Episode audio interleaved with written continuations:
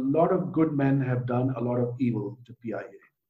Uh, so, so I mean, I, if, if you want to really test the evil that the good men do in Pakistan, PIA is a good example because uh, when you know I managed it for about a year, I couldn't believe myself that people who have such a good public image uh, would call you up and ask you to do something which was patently wrong.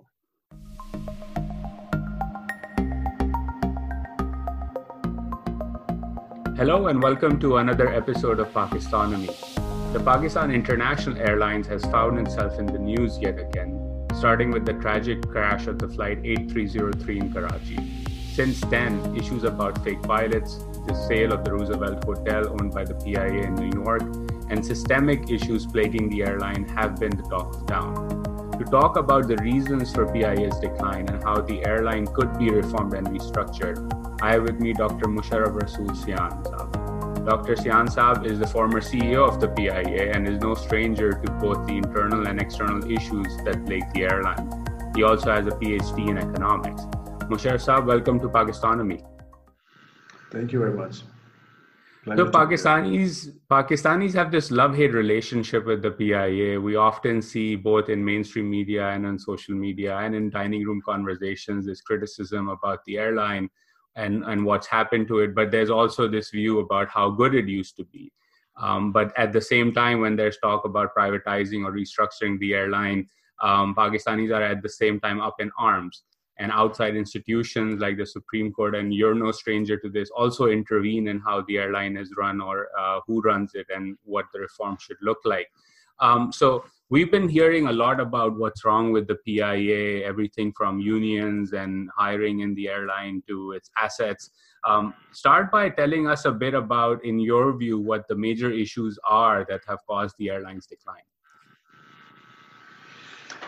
Um, of course, a number of issues, but uh, I, I, think what comes immediately to mind are a few. One of them is that PIA, over a period of time, failed to modernize um, it didn't adopt systems as the aviation industry was uh, changing very rapidly.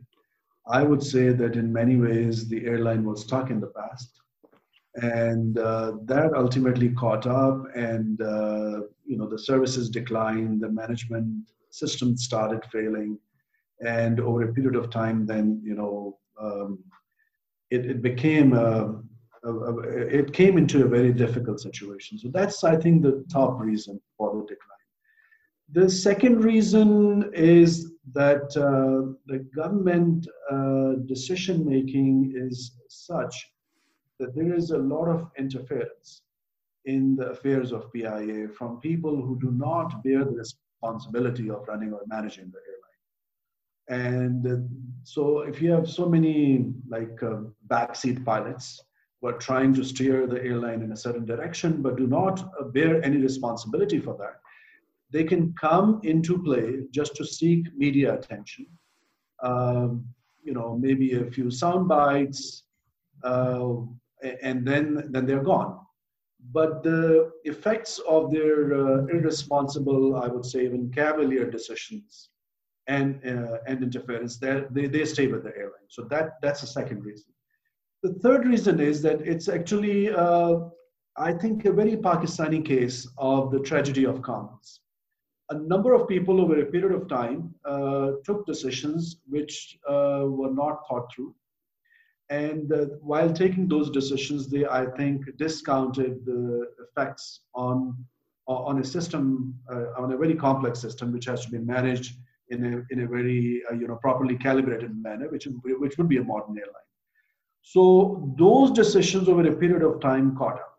So the examples would be, did you need to induct a certain type of an aircraft in 2004 or 5? Or you, when you are replacing aircrafts or inducting another uh, type of aircraft to your fleet, what aircraft should those have been? Whether you should have in, uh, invested in your uh, simulators and pilot trainings or not uh, what sort of uh, human resource management systems did you need to have? uh, what sort of contracts did you need to make for your, um, let's say, flight kitchen or, or for your uh, engine overhauls or your component support programs? All of those, I think, over a period of time, while people were making those decisions, might not have seemed to be um, significant, but the combined effect of all those decisions ultimately uh, became a perfect storm and that's what I think uh, started hurting the airlines in the past like 10 years or so. But you can track back those decisions to many, many years in the past. And finally, I would say that uh, unions and politics, they have also played a role in, in the decline. Uh, because if you want to compete in the aviation industry today, you need to pro- provide uh, your customers with the best possible services. You need to compete with um, uh, carriers in the Gulf and from elsewhere. And the type of services uh, that they provide, they would be measured on timeliness, on uh, predictability, on high quality. And you cannot provide those services when you have, uh, you know, 10 different unions pulling the airline in different directions and then politics and Pakistan's legal system um, playing its ugly self into you know complicating those issues.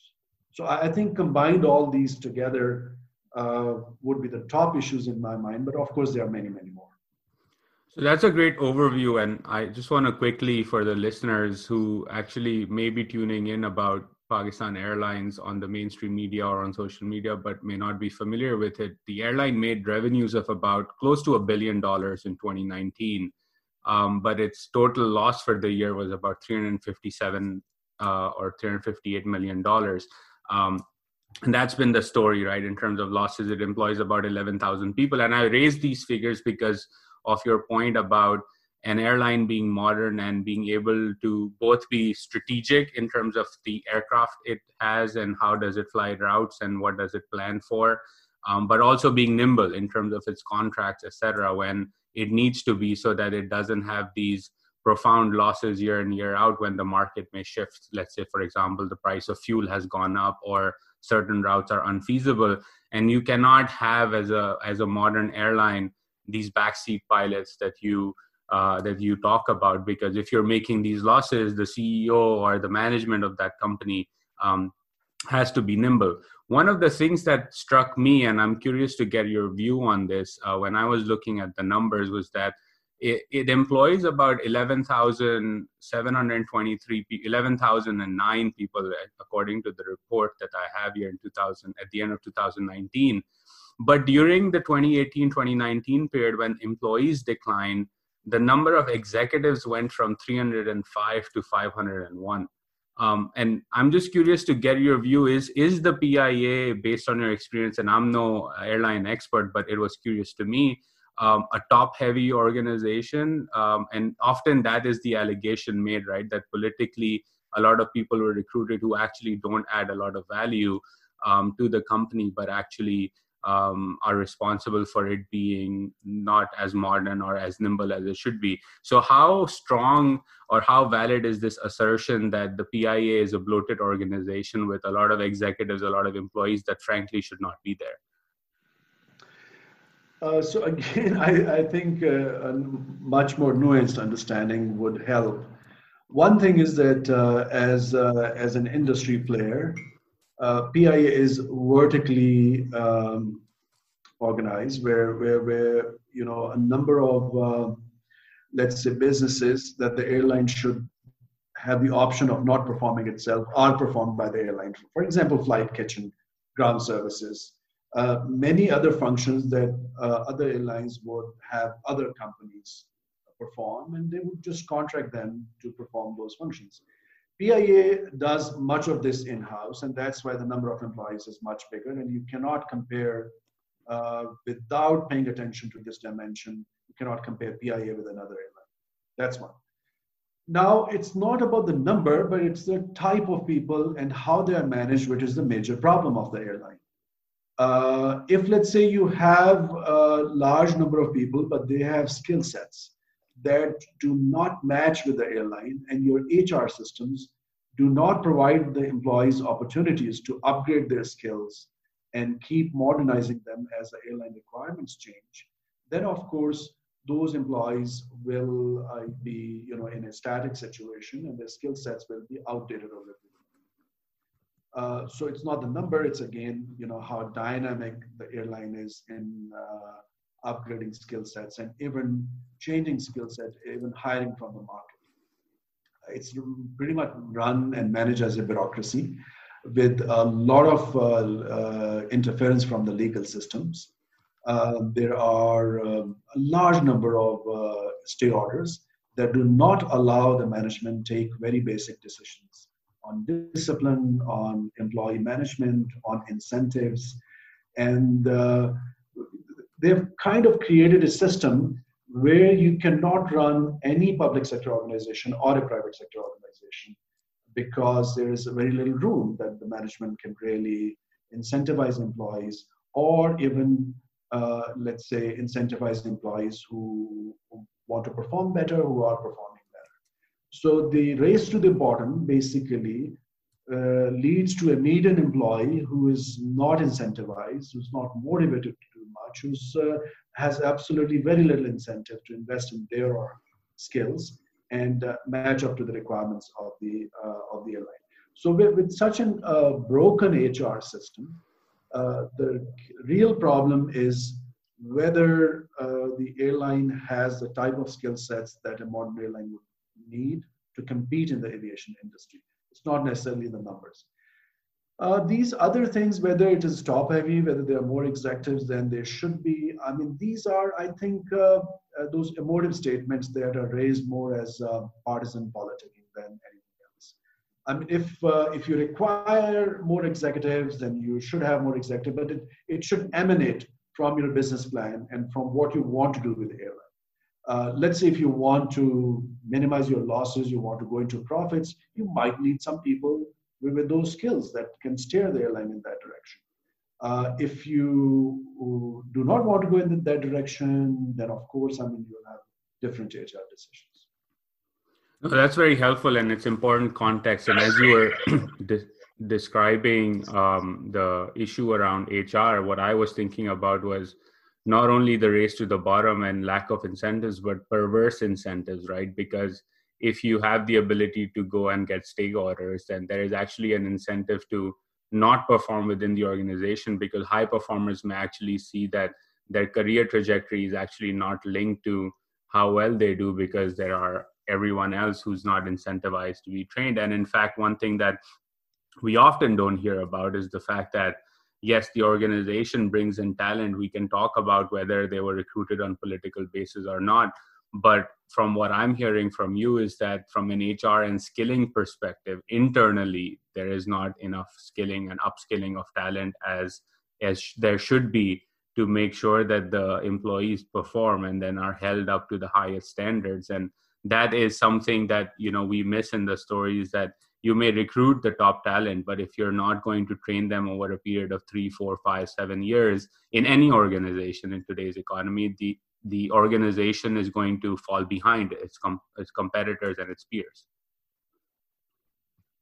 And and so off that like you know i want to quickly just basically touch upon um, this issue of politicization of the airline and the, the, the allegation that is often made is that uh, particularly for the pakistan people's party and I'll, you know that's what people say is that they've recruited a lot of people based on their political interests and that's basically the end all be all of the decline of the PIA. Um, a, how strong is this allegation, or should we have more nuance about recruiting in the airline based on political affiliations? And um, if so, like, is that the biggest issue that has led to the airline's decline? Uh, recruitment without a business plan, without uh, sufficient attention to what sort of skill sets you require, is uh, an important uh, reason that PIA hasn't performed well. In I, I, 2009 and 10, around that time, for a couple of years, PIA went into uh, positive for operating profit. And that was primarily a windfall uh, gain. Windfall because the fuel prices plummeted at that time because of the global recession, and without doing anything, uh, PIA just uh, you know gained a lot, lot of you know room to to to you know uh, take financial decisions. Unfortunately, softwares were not uh, updated, systems were not updated.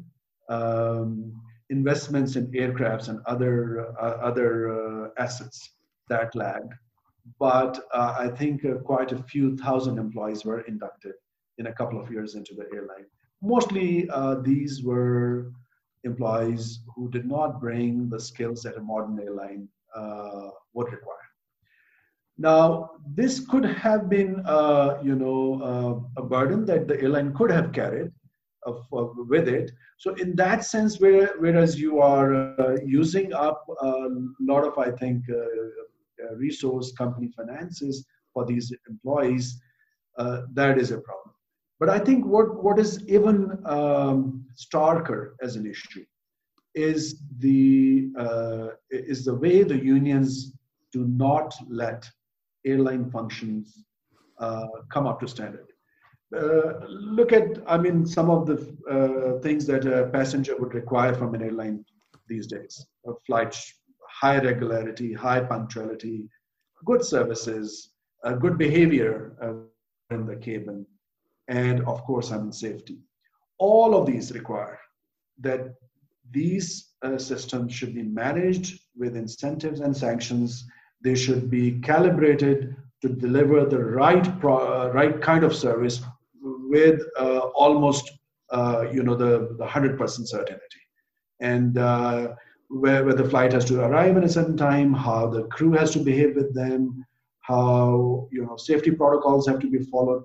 All of this requires discipline. For some reason, uh, in the PIA, there is a very toxic uh, environment where the good employees uh, work under fear, and the ones who are, uh, you know, uh, who, who, do not like um, follow the SOPs or who violate the discipline, there is hardly much that the system can do about it. Uh, so even if, let's say, you take action, people have recourse to courts or to you know other parts of the government, and you know everyone knows everyone it seems, and uh, it's like a case where a lot of good men have done a lot of evil to PIA. Uh, so, so I mean, I, if, if you want to really test the evil that the good men do in Pakistan, PIA is a good example because when you know I managed it for about a year, I couldn't believe myself that people who have such a good public image uh, would call you up and ask you to do something which was patently wrong. Uh, so, so I'll, I'll quickly interject here and apologies, but what was one of the craziest interjections that you uh, saw when you were there? And you don't have to take names if you don't want to, but I just want to provide the audience with an example of something that comes top of uh, your mind in terms of you getting a phone call and being asked to do something that you thought was patently absurd. Actually, there are a number of them. So, so one of them was that uh, a member of the board and uh, another very well-known personality of Pakistan media and uh, you know other people. They wanted me to promote a physiotherapist to the level of a general manager. And the problem with that promotion would have been that the gentleman had a fake matriculation degree, a fake physiotherapy certificate. I didn't know how he got inducted in, in the airline and how had he made up to the level of the deputy general manager. And this was so blatant, and uh, I went through so much of uh, arm twisting on this. There were articles published against me in the newspaper. There were, um, you know, other other things. Uh, the, one of the members of the board, he just, you know, made uh, uh, that we have to pay a price for even, you know, the regular decisions for which we had to go to the approval for the board, to the board uh, so, so this is one, but there were others like I, I think there was a pilot who was uh, uh, grounded for violating safety protocols. And I was hauled up before a parliamentary committee and uh, although the formally nobody said anything to me, but it was made very very clear to me that I need to let him go, uh, let uh, you know go off him. Uh, one of the board members once told me that uh, if this pilot is not restored to flying, forget about uh, any financial assistance from the government. Oh. I said to him, I'll take my chances. I'm not going to compromise on safety and discipline. And uh, so, so I mean, there are, I think, even further egregious uh, examples of. So those two are those two are uh, insane examples because you were the CEO. So because, and I asked this because when you were talking about good employees working under fear, um, the fact of the matter from these two examples you gave is the CEO of the company could be held hostage when let's say you're trying to make sure and not compromise on air safety right? And we'll get to flight 8303 and its crash and its implications in a bit. But you as the ceo made a decision to ground an unsafe pilot and you were harangued in front of parliament and behind closed doors about your decision and letting this pilot go just because of political influence. And to me that sounds crazy because one of the things an airline or any organization relies on are good people making bold choices that further the interests of the organization whether it be around safety or how the cabin treats uh, its customers etc so if the the implication for me is that if the ceo can be told promote this person and if you don't there'll be a campaign against you imagine a crew member who's trying to make sure that the pia treats its customers properly and having to complain about someone in the cabin they're not going to do that and the airline's never going to improve because if the ceo can go through this then forget about a regular employee trying to make things better at the airline. That's true. So i mean if you look at the easa letter that has come out a few days back uh, it basically i think uh, points at uh, systems failure uh, because safety management in modern aviation is very sophisticated. I mean, the protocols are well known. The only thing that the management, the, the, the, the accountable executive, which is a CEO for an airline, they have to ensure is that all the pieces of uh, the system to ensure safety come together, whether that's pilot training or uh, uh, timely and adequate supply of um, components uh, whether the repair and maintenance system is working well, where all the protocols are again being followed, whether each time uh, the aircraft leaves uh, uh for a flight, all the SOPs are followed uh, without fail. Now, to ensure those systems, uh, you have to invest a lot on, in your people and in ensuring that the there is a certain consequentiality of the actions. But if you if you have actors who come into play and to do not let that happen, then of course it will become ultimately what happened to PIA. Uh, there were other cases where uh, you know there was a lot of pressure to compromise uh, on things which I thought would affect safety. Uh, and and we were taking safety seriously because when I joined PIA in September 2017, the SAFA index had hit, I think, 2.38, which was pretty high. And uh, if it had gone a little higher, uh, EASA, the European Aviation Safety Agency, would have actually barred PIA from flying into Europe. The way can can you quickly explain, please, what the index is and how it so how that SAFA works? index is, is an index which is uh, maintained by the European Aviation Safety Agency. It is uh, based on random uh, unpredictable inspections that they carry out for different airlines at different airports. And they look at whether safety uh, measures, safety protocols are being adhered or not, to or not, whether the equipment is uh, properly maintained or not, uh, and whether the crew is uh, following the SOPs in every case without fail. So in the index at that time had climbed up to 2.38, and we started uh, ensuring that safety, flight safety is, is the central corporate norm for PIA. Uh, so there were two things that we did. One was this. The other was to revive the brand. Uh, we said that PIA stands for Performance, Innovation, and Agility, so that it becomes a modern organization. And that led to pressures because uh, in within a 12-month time span, the SAFA in, index uh, improved from 2.38 to, I think, 1.3 by the time I left. And within the same momentum, in the next couple of months, it became 0.5, which was one of the best in PIA's history. When you look at the EASA letter now, it points out that safety management system didn't receive that much attention. And it didn't, it again perhaps lost the centrality for the airline operations. Uh, so I'm not privy to the details, but it spells out that those were the concerns that EASA raised in, I think, June 2019. And then they were, you know, back and forth between the airline and EASA as it happens. So that they, they because they don't want to punish, they want airlines to improve their safety management. And that's if, if if that doesn't happen, then ultimately, of course, they're taking action.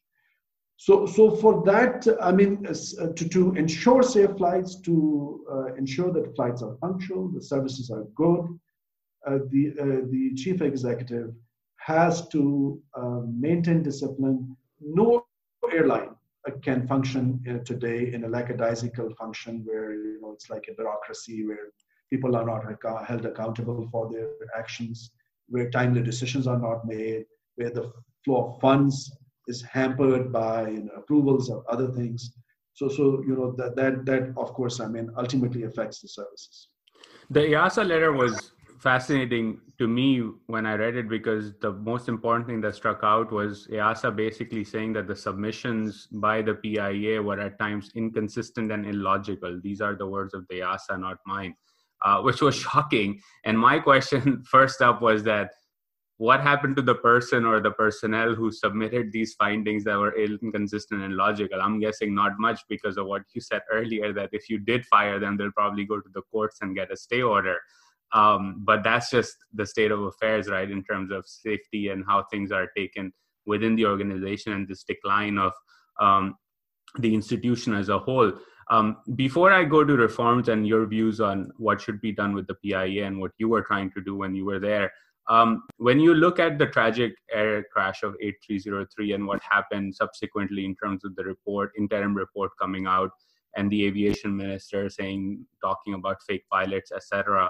Um, as a former CEO and as someone who's been in the industry, um, what did you make of the uh, of the uh, of the events that unfolded after the crash in terms of how the situation since then has been handled? could it have been done better or was the aviation minister justified in coming out in public and saying look we've got this problem and uh, 40% of air, airplane pilots have fake licenses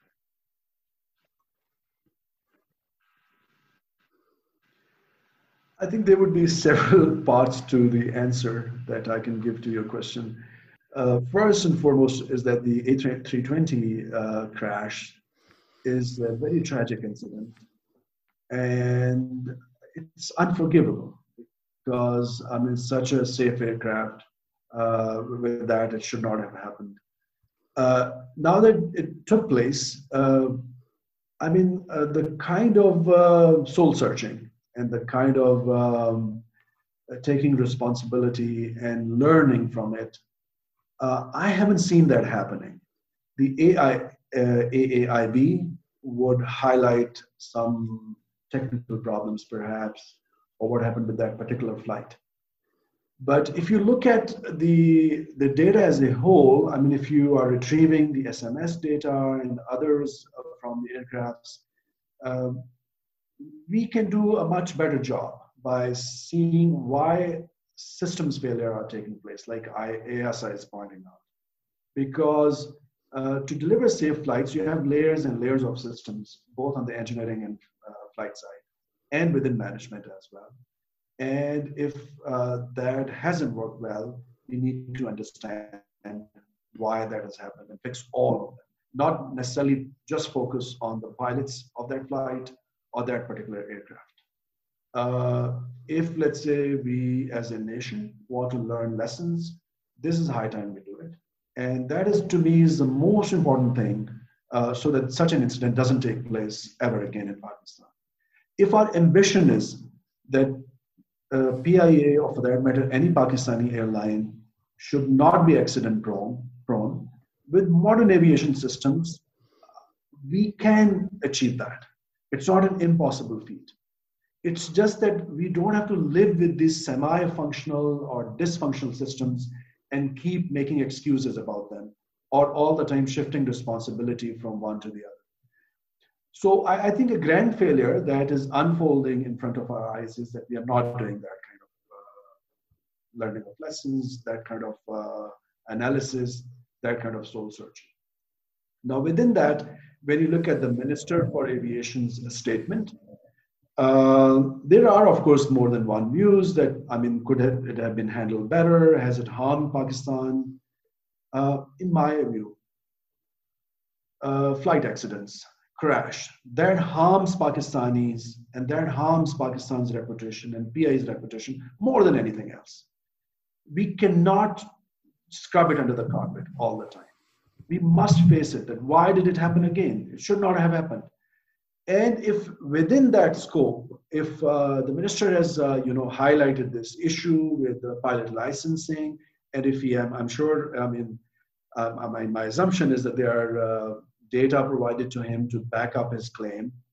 Uh, if, if that information were reliable, um, I, we, we will have to understand why did he make the statement in the parliament.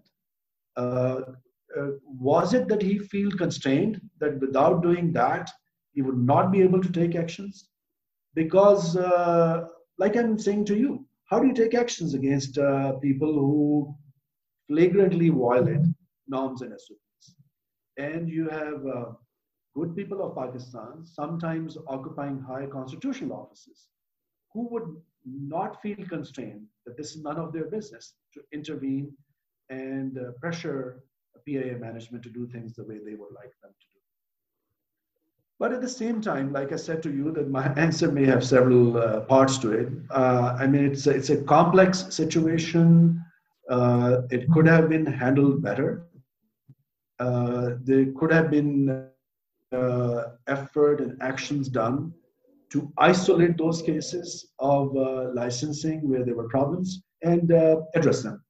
There are very good pilots that PIA has, and um, um, the airline invests in their training, in their simulator training. Um, the in-flight checks performed by CA, uh, they can be improved. So there are always issues, but I think it is not something that would be solved by a single action. Uh, this is something which would have to be adopted as a norm by the Civil Aviation Authority as well as the airline to, to come up to the modern standards of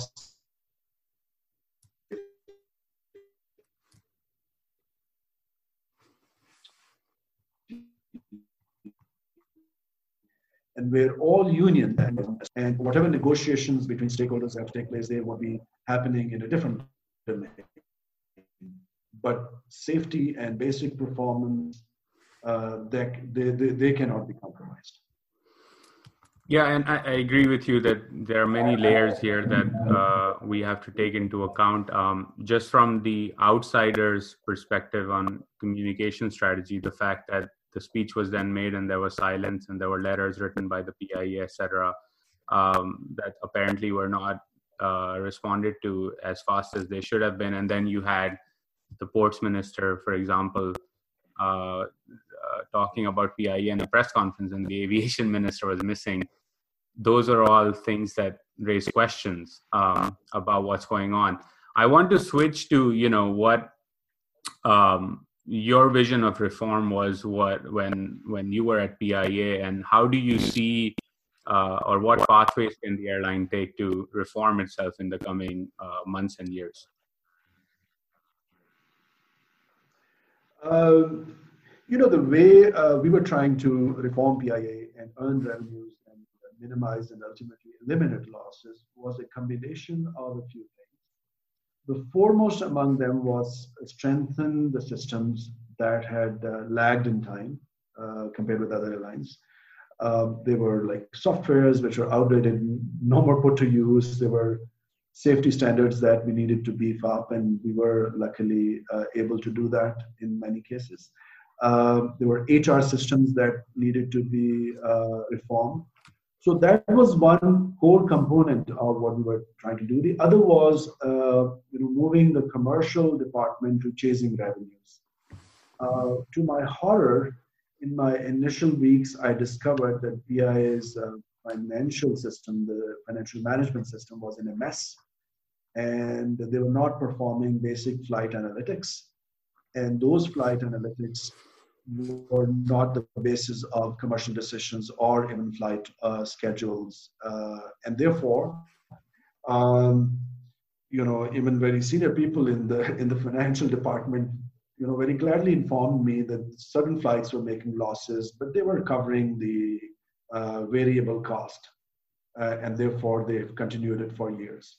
I mean, the route to New York had been in losses, I think, for more than a decade, and a huge loss. Wow. One flight is, uh, one flight is incurring you a loss of two billion rupees, and how can you continue as an airline with that?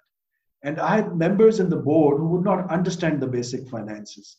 That and they would cite examples to me that, well, Emirates sometimes have losses on their flights, but they continue. But they don't understand that when you are building a flight, then you can incur losses, but you uh, you plan for a break-even period. Beyond that, if you are incurring losses, you would stop that flight and move your aircrafts to another more profitable route. But those kinds of decisions had not been taken had not been taken for decades, and therefore the financial system was not responding to the requirements of the flight economics. Um, there were aircrafts that were flying, uh, large aircrafts like a B777 that was flying to a route in Europe or UK. And each flight was in losses because it was a large aircraft and this was a long haul but low density route for PIA. When we started flying the same aircraft to Saudi Arabia to carry Umrah passengers, it went into profits. So there were those kinds of decisions that we started taking so that the, the pursuit of revenue becomes a central norm next to safety within PIA. The third important step that we started taking was uh, about rebranding. Now, here, some people viewed that we have to take a defeatist approach, that PIA brand is, you know, battered and there's no point reviving it, just fly the flag. Personally, I felt that services, uh, good services, uh, punctual and safe flights, high quality cabin services would be would earn much more uh, prestige for Pakistan than just flying a flag uh, on an airline or an aircraft which is known for low quality services. So, so uh, rebranding was a major effort to uh, also seek um, younger Pakistanis, younger travelers to Pakistan, switch to PIA back from our competitors. Uh, similarly, another thing that we started doing was uh, the uh, network optimization, which again is done by softwares in modern airlines, where you see how your um, costly equipment, the aircrafts, can be deployed almost on a day-to-day basis to earn more revenues for you. And this hadn't been done in PIA. And therefore, we had great difficulty in doing these, uh, this without uh, modern softwares. So, so that was another effort. And uh, I finally, uh, I, my, my vision for PIA was that PIA employees should uh, feel proud of themselves working for PIA. And that can only come if you deliver high quality services. It cannot come from resting on past glory uh, it cannot uh, you know come from uh, you know just relying on you know unions banding together and you know asking for privileges uh, so so to do that discipline was a central norm and i'm very happy that in my tenure despite many pressures i didn't compromise on that and in the short run it did result in, in, uh, in improvement in services, improvement in revenues. And for some time, that trend then continued even if, when you know, I had left PIA. So I'm very happy about that. No, those are interesting changes. And again, modern organizations, particularly a technical industry like airlines, right, needs data analytics to guide its decision making and its strategic plans. And again, I'll go back to what we were talking about earlier. It has to be strategic long term in terms of the planes etc but nimble short term right because the industry is quite temperamental to shifts in global patterns energy prices etc so you have to do a bit of both and it's it is very much like flying a plane eh, eh, eh, if i were to say that because there are a lot of things going on that you have to manage and maneuver around and and and take care of. So it's interesting to hear the uh, the issue around branding and i fully agree with you that you know good services quality services are the best way to earning the reputation right? A slick marketing campaign or changing the colors on the wings or whatever is only going to get you so far but it has to be structured or rooted in shifts operationally and for any organization any company because yes marketing can get you a 3 month 4 month 6 month payout in terms of people having a different point of view but eventually reality will catch up and marketing dollars will only go so far. They have to there has to be an underlying reform uh, to be able to capitalize on that investment in marketing dollars or rebranding dollars. Um, based on where the airline and the country today is um, where do you reside in the privatization versus reform debate and i ask this because you know every from my vantage point every political party when it's in opposition um, opposes privatization. The PTI is the most recent example of that. And when they come into power, they talk about reforming the airline, but eventually move over to privatization. But by then, it's too late because the other political parties play the other role, in fact. Um, and of course, the judiciary in Pakistan, in, in, when it comes to the economy, in my personal view, um, has been disastrous, whether it is the Pakistan steel mills, whether it's Reko Diq, whether it's the PIA uh, judicial interventionism has cost Pakistan and its economy dearly. So, first, from your vantage point, uh, where do you land in the reform privatization debate, and uh, do you see a bright future ahead, um, whether it is reforms or privatization for the airline, or uh, are the influences too strong both within and outside the PIA to have any meaningful change? So, to, to, answer your question, let me first share uh, one of my epiphanies with you. So, initially, when I uh, started managing the airline, um, I couldn't, you know, just a couple of weeks later, I realized that this is uh, such a strange equilibrium that every few months the airline goes and asks the government for a bailout, which is like 10 billion, 15 billion, 20 billion rupees, not small amounts. Then it comes back and delivers abysmal services to everyone in Pakistan. Everyone who matters, actually, also in Pakistan. They fly on the same aircrafts, suffer the same ignominy of services, but nothing happens. How could this be? How could this have been such a stable equilibrium for a decade, for two decades, for such a long period of time? And that's to do with the political economy of who benefits uh, from the way the things are managed whether that's a person on the board or in the government or outside the government, whether that's an airline employee, uh, colluding with the, let's say the, um, uh, with the ticket in the ticket sales business or anything else. Uh, now, when you look at such a such a complex problem, um, I think the governments uh, decide for privatization as a solution because it, they understand that they cannot manage this problem. They cannot put it right. Uh, when I came in my interview, I asked one question only from the, the from the interview committee that do you want to privatize? Because if you want to privatize, I would not be interested in joining because uh, I thought that the, my skills, my training would be best deployed where I could uh, improve, reform, and make a complex Pakistani system into a competitive uh, organization. And if that were the challenge, I would take it up. Otherwise, I would not be interested. So I'm stating that to tell me, my, state my bias that I was pro-reform and I am pro-reform. Uh, one reason is that for like i said for each of the two options whether you privatize or you reform there are some preconditions. I think that the political costs of uh, privatization are much higher and the prerequisites for a successful privatized aviation industry within pakistani uh, pakistani airspace are very low.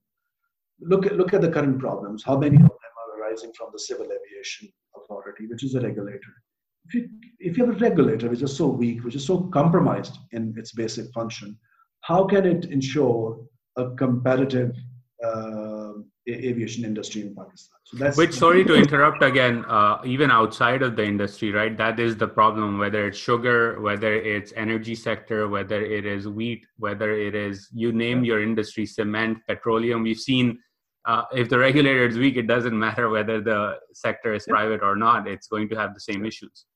Yeah.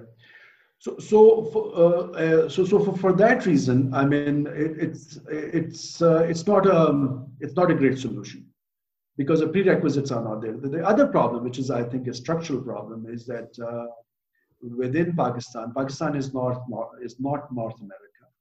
It's a smaller country, and uh, in terms of the the, the aviation uh, size of aviation that we have right now is also small. So it would at best be an oligopoly. So it, you can't have perfect market conditions to, to have a privatized uh, aviation industry thrive in Pakistan. So th- those are the problems or constraints on that side.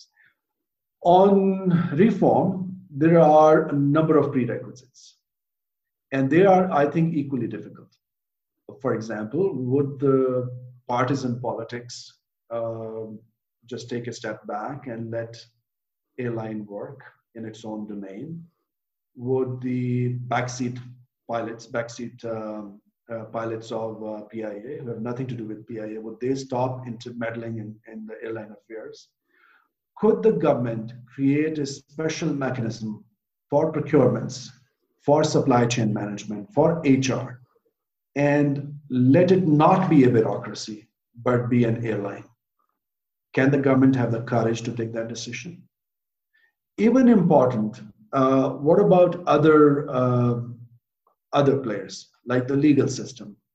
Would the legal system take a step back and try to focus on its own job, which is a mess in any case in Pakistan, and stop meddling in affairs where it has very little understanding and very little inclination to have a longer term engagement in any case with that kind of now, those are also, I think, very difficult conditions to deliver. So it's, it's a choice between the two uh, for any government that how do you how do how do you ultimately deliver safe, high quality, affordable flights to, to people in Pakistan and people going uh, uh, you know to other destinations from Pakistan and coming back. So it has to be involved uh, answer. You'll have to see which is an easier thing that the government chooses to deliver. My worry is that in both options, what you see is that they, they go for half-hearted solutions. If they privatize, they privatize without robust regulation. If they manage, they manage with just, you know, superficial reforms. And that's not going to work in either case. So, so, so it has to be a complete solution uh, my tilt would be in favor of a public managed airline. Uh, it could be another airline. It could be, uh, you know, um, an airline which makes a clean break with the past, so that the financial, uh, so the company's balance sheet is cleaned up, uh, the difficulties with HR are solved, and management management systems could be, you know, what what would take it into into profits and maintain it into uh, into a profitable existence. Yeah, and I think uh, uh, I fully agree with you that it can't be half-hearted either way. And in many ways, um, going back to your point about political economy, right? PIA is the uh, exhibit A of what can go wrong uh, with the political economy that Pakistan has. And in my view, at least, is that whatever decision is made, if it's not half-hearted, um, and PIA is indeed reformed, it will signal a shift not just for PIA and Pakistan's aviation sector, but Pakistan's larger economy as a whole, because these problems uh, that are plaguing the PIA are in fact plaguing the entire or many sectors of the economy across the board. So if the government or the partisan politicians and the backseat pilots, which are there in other sectors, um, decide to sit back and let things uh, go in a one direction reform or privatization and do the things that are necessary to enable that reform um, then you'll see the butterfly effect in other sectors as well because it is a template that will work either way. Um, but will that happen right now? I, I don't think so. I mean uh, you shared your epiphany uh, i'll share my epiphany from last week was that I think there was a Supreme Court order or a, after some hearings around issues for COVID and budgets, etc. And the Chief Justice penned it, and he said that it seems to him, and these are the words of the document, um, that there is no development budget in Sindh, um, which is blatantly false. Like Sindh has about a 232 billion rupee development budget, and so if the Chief Justice is uninformed about that, um, I only uh, I don't have the best of thoughts in terms of how informed he would be on technical issues that he may uh, decide he takes suo motu notice on. So that's that's my pet peeve or my rant about what happens in the legal system in Pakistan. Um, if you were, I know you're against privatization, but let's say the privatization were to happen, or even just to our listeners, um, if if they were a potential buyer uh, in a situation where reforms are happening, um, and they may want to own some stocks in this uh, in this new airline in PIA. Um, from your point of view as a former CEO, uh, what would you make?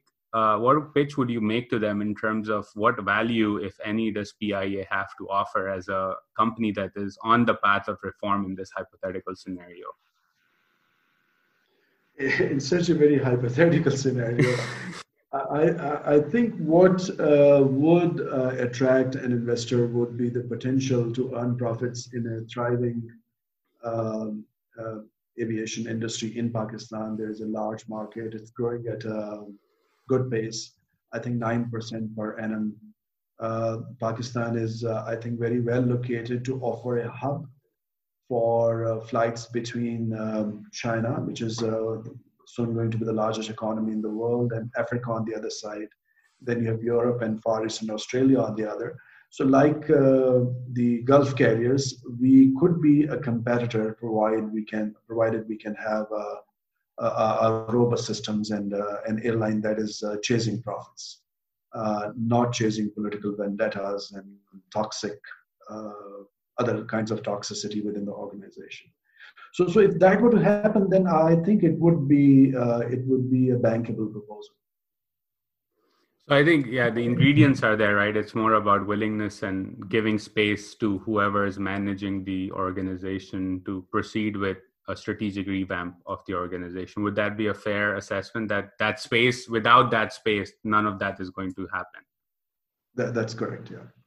So I'm mindful of our time, and just one last question before I, I, let you go. And this has been a great and fascinating discussion. If if you were as former CEO, um, Prime Minister Khan were to invite you in and say, you know, tell me, in, you know, what is it that I need to pay attention to and do in the next couple of years that are left of this government or the next three years, um, what would be your advice to him in terms of how to navigate um, the complexity surrounding the PIA, both internally and externally?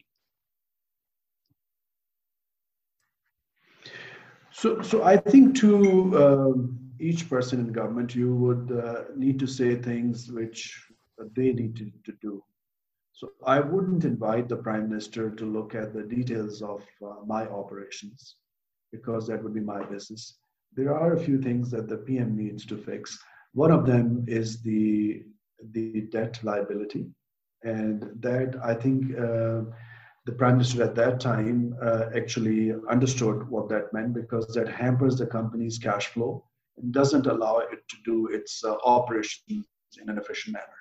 So we were able to reach an agreement with the government where the debt servicing were, was taken off from PIA's responsibility, and Ministry of Finance would have dealt with it directly. I think that agreement is still in place. So that is something that is to take forward so that uh, you um, kind of move toward cleaning up the balance sheet of the company so that it can uh, start investing in its systems, in its supply chain, and, uh, and ensure an operation that has the potential to earn higher revenue. So that's one thing. The second thing I would ask him would be to revamp the board because like many other state-owned enterprises,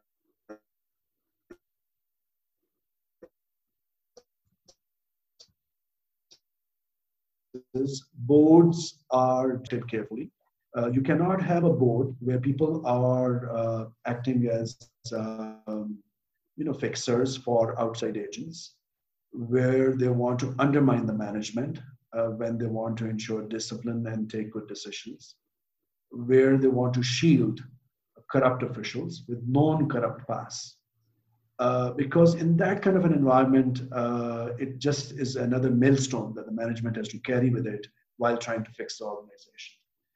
And uh, uh I think it's just a, a, very serious thing that a government which has uh, almost unlimited discretion in appointing the members of the board cannot do a good job of appointing good members to the board. I mean, can you not find 11 people, 10 people all over Pakistan who would be dedicated to the airline or, or to whatever organization they have been appointed? So that's the second thing that I think uh, I would ask. And the third thing I would ask would be to provide a legal solution where some of the systems which convert PIA or which render PIA as a bureaucracy like the procurement systems and others, uh, they, they need to be changed. You, you need to have special provisions uh, for PIA so that it can be an agile organization and can respond to the actions that the competitors are taking in time. Uh, you know, Pakistan has tried, uh, I think, tax holidays and others to you know, sometimes allow businesses thrive I would suggest that you needed to have a legal holiday also for 10 years. Uh, keep some of these things outside the jurisdiction of the legal system uh, so that they can uh, work like other organizations would work in the world. And there could be some positive spirit and energy rather than you know the race to the bottom where you know all the people bandy together to basically create a failure of every attempt. Those are great points, and I particularly agree with you on the legal side because I think that, in and of itself, even when you look at bringing in international investment to a country like Pakistan, you cannot have that when there is the sword dangling over everyone's head about what the judiciary may decide over contracts, sovereign or otherwise, signed uh, within Pakistan. Like Reko Diq is is a case in point, and we've covered that as a topic. Um, but thank you so much for your time. This was a fascinating discussion diving deep into the PIA and what the issues are and how we may be able to see some sort of reform uh, ongoing. So I really appreciate you taking out the time uh, for for taking us through the issues plaguing the airline. Well, thank you very much. Uh, thanks for uh, having me with you and talk about this subject, which, which is very close to my heart. To everyone else tuning in, thank you so much for tuning into another episode of Pakistonomy. As always, please do subscribe to us on YouTube and Facebook. Um, and uh, we'll be back next week with another interesting conversation. Until then, uh, have a good rest of your week.